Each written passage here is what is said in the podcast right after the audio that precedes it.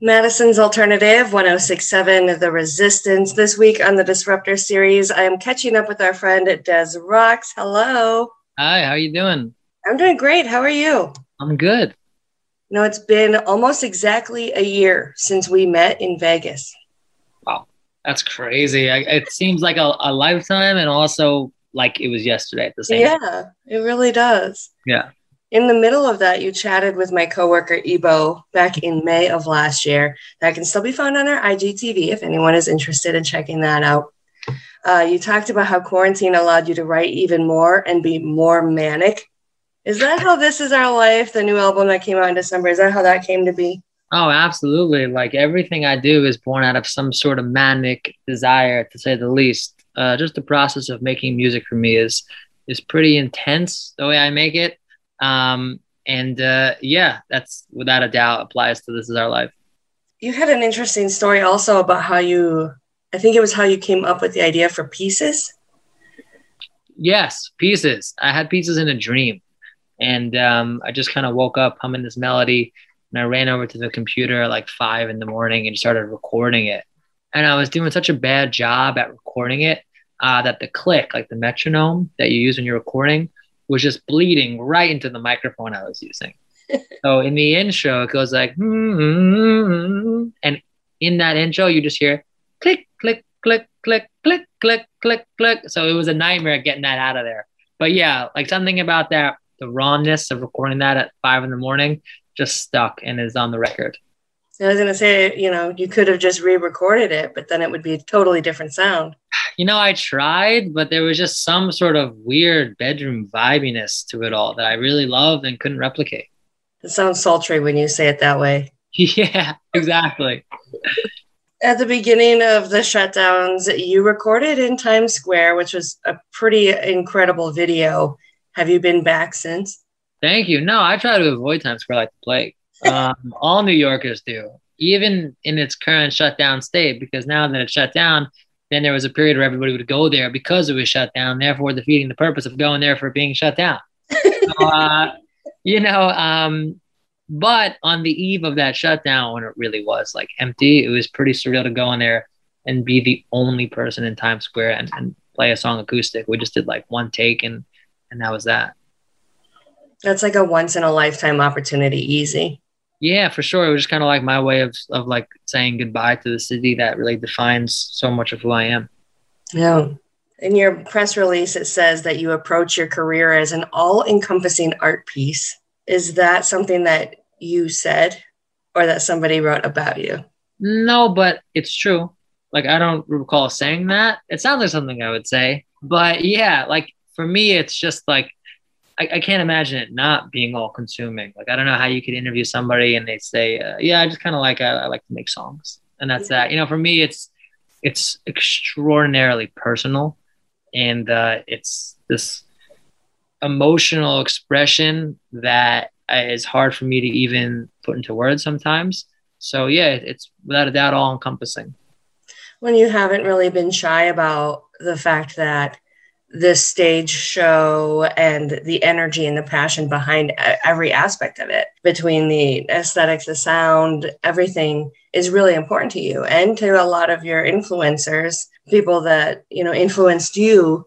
What are the percentages of how you split up all these different aspects of your art? Man, I mean, at its most simple, it's just like a 50 50 musical and visual. You know what I mean?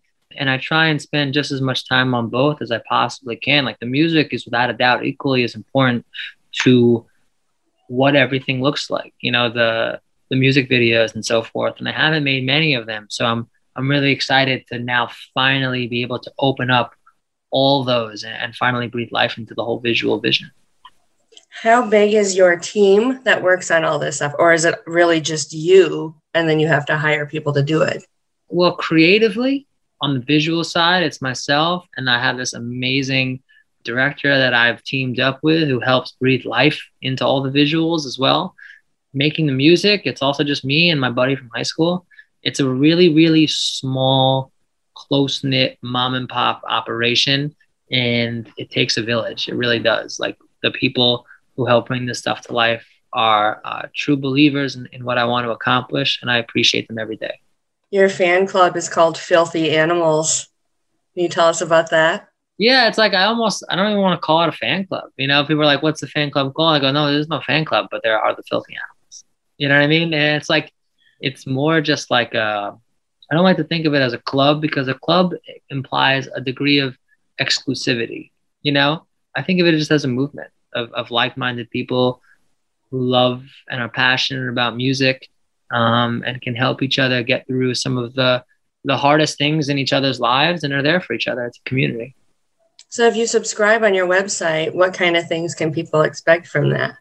I think you can find a lot of people who are just very similarly minded and can provide a sounding board for whatever you might be going through in your life and who will share insights about like the music that I create and I hope spark some discussion about my art and, and the things I want to do. Um, and you also get here's where the exclusivity does come into play because yeah, like I'm always sending people things that I don't send to the rest of the world who are like subscribing to the stuff. So I guess there is a little exclusivity. there has to be something special. Yeah, for sure. Who created this symbol that you've been using on your merch? I actually wrote it on the back of a tissue box on a plane. And somebody said to me, it was the director who I work with, it was like, you know, your name, yeah, great. But like, you just need like something that transcends that, something that just stands on its own. Let me see if I can find it. I took a photo of it when I drew it on this plane and I sent it to this director who I work with. Here it is. I've never showed this to anybody before. Let's see if you can see it. But it's like, I just drew this thing, right? This yeah. shape. And it was a, an idea I had for a stage setup where it's kind of two fangs. And the fangs really represent like tenacity and, and overcoming the odds, which is a lot of what the Filthy Animals movement is about. And I wanted to incorporate that into a symbol. So we just kind of call it the Filthy Animal symbol. And it's just, I try not to ascribe too much meaning to it because I don't, I want people to attach their own, but it's rooted in, in strength. So I love that you have the stencil up on your website and that it says like propaganda for the people. yeah, take it, make it your own. You know, it's for everybody. I always say like rock and roll to the people. You know what I mean? Like that's what I'm all about. About like breaking down any walls and barriers and making it egalitarian. You know. Yeah.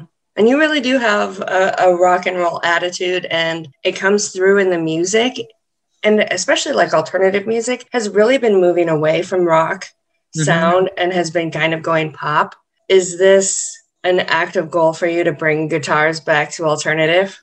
Yeah, that's not so much the goal for me. You know, I think like just the idea of the boxes and genres today are, are so tough for me to wrap my head around because someone says, Hey, are you rock or are you alternative? And I always just say, like, I'm not alternative. Like, I'm not the alternative to anything. Like, I'm the main dish. You know what I'm saying? Like, I'm not I'm not the the side thing that is niche. I want to make music for as many people as possible. I want to just express myself and make art. And am I a rock artist? Yeah, like an identity. You know what I mean? I think rock is not defined by a series of production choices. You know, I think rock is defined by energy and um, identity.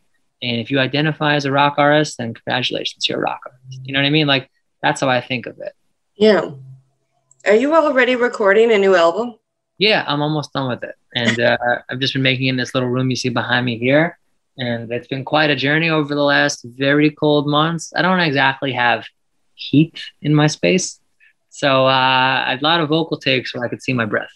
Yeah, that's kind of what I was thinking. I checked out your Twitter and you said that you could see your breath while recording. And in another tweet, you said that your memories of making this album will be defined by huddling around heaters and screaming. Yeah, I mean, you know, it's like a really crazy process. Like someone asked me, it was like the other day, I was like, you ever seen the movie The Lighthouse? Uh, it's just Robert Pattinson and Willem Dafoe are stranded in a lighthouse in the 1890s, and they just go insane for two and a half hours, and they just go crazy on each other. And that's what it's like. I'm either alone or I'm with one other person, and we're just like making noises and like up and dancing and like, what's this? What's that? And just feeling our way around and just getting so weird. And then I'll spend a whole day just fine tuning one little guitar thing that I want to be perfect, and then I'll spend the next three days just like stream of conscious. He kind of like, I don't know what day it is. I don't know what year it is. I just know that the album's almost done. so are you one compartment of a larger studio or are you like in an apartment building where your neighbors can hear you? Uh, no, you know, I've I've always kind of been out of the bedroom or just like seedy, random little off the book spaces that I can find in New York. I've never been in the same place more than a few months because either it's too good to be true and it expires or I get kicked out. So now my latest spot is this little room of next to a guitar shop and above a bakery across the street from a graveyard in Sunset Park, Brooklyn. So um, I haven't been kicked out yet, and uh, a couple months now going strong. So congratulations. Thank you. Yeah. we know that you love pizza, coffee, and music. What else? Dogs. Ooh, do you have one? I do. I have a little Wheaten Terrier, and uh, I love dogs. I love animals. I love coffee. I love all things. Oh, we already said that. I love all things New York City. I love. I love a lot of things, man. I, I love a lot of things. Is the weather warming up there? No, it's freezing today, but I can't complain because you're in a much colder place than me. So. yeah, I think it's almost 50 today, though. Oh, so it's actually warmer there than it is here. So I'll yeah, I think so. I read somewhere that you got a law degree before you decided to focus on music. Yeah, like I've always um I've always had to play by certain like realities in life. You know what I mean? Where it's like I grew up where my parents like, you know, you gotta like support yourself and get an education, and you can do whatever you want. So I would always just kind of have these jobs and be in school at night and always just hustling my music like late at night after that. And yeah, like I was able to go to law school and only have one test at the end of the semester that's worth 100% of your grade. So I could just be reading some textbook backstage at a rec center in Louisville, Kentucky, then like show up at the end of the semester, take the test, and then just keep being in music. It's actually a great little hack. So were you working on that while you were opening for the Rolling Stones? No, I, I fortunately had, had, reached a point where I didn't have to work uh, a day job anymore when that happened.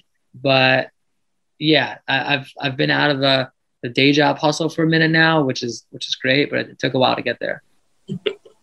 so how old are you? 29.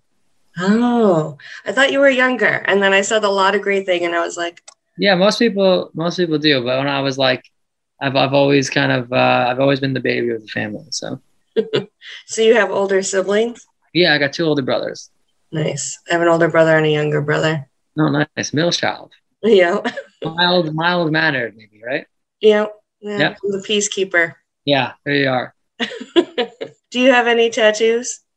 I don't. Uh, I just don't like anything enough. I've come so close. I've come so close, but my tastes changed so rapidly that I feel like, you know, the second I committed something, I don't know, maybe I got commitment issues. Do you think there could ever be like a drunken night on tour where you're just like, all right, everybody, we're getting matching tattoos tonight? I don't think I would do it. I think so. I mean, like maybe one day there'll be something that I say, okay, my taste will never change, and I'll do it, but I don't. Mm, I'm surprised you didn't think that you could get the filthy animals logo. I mean, maybe that'll be the one. You know, like maybe that's the one I, I that finally like you know puts a ring on it for me. Get it under your eye and start a little post Malone oh. type that's not crazy now. I'm not gonna have my first tattoo. It's kind of like jump to the end of the, of the semester there. Yeah. So what do you have coming up? We you talked about a new album that's almost finished, and I got a whole lot. I think there's a real big bright light at the end of this crazy tunnel, and uh, I can't wait to get back on a stage soon. And I've just been filming a whole bunch of stuff, and all brand new music uh, that I'm finishing up now. Cool. And I hear, you know, New York is going to start opening up a little bit more. Yeah. I mean, everything's going in the right direction. And for a long time, it wasn't. So it makes me very happy. Well, thank you so much for taking the time to talk to me. Thank you so much. I appreciate it. I'm sure we'll catch up soon. Of course.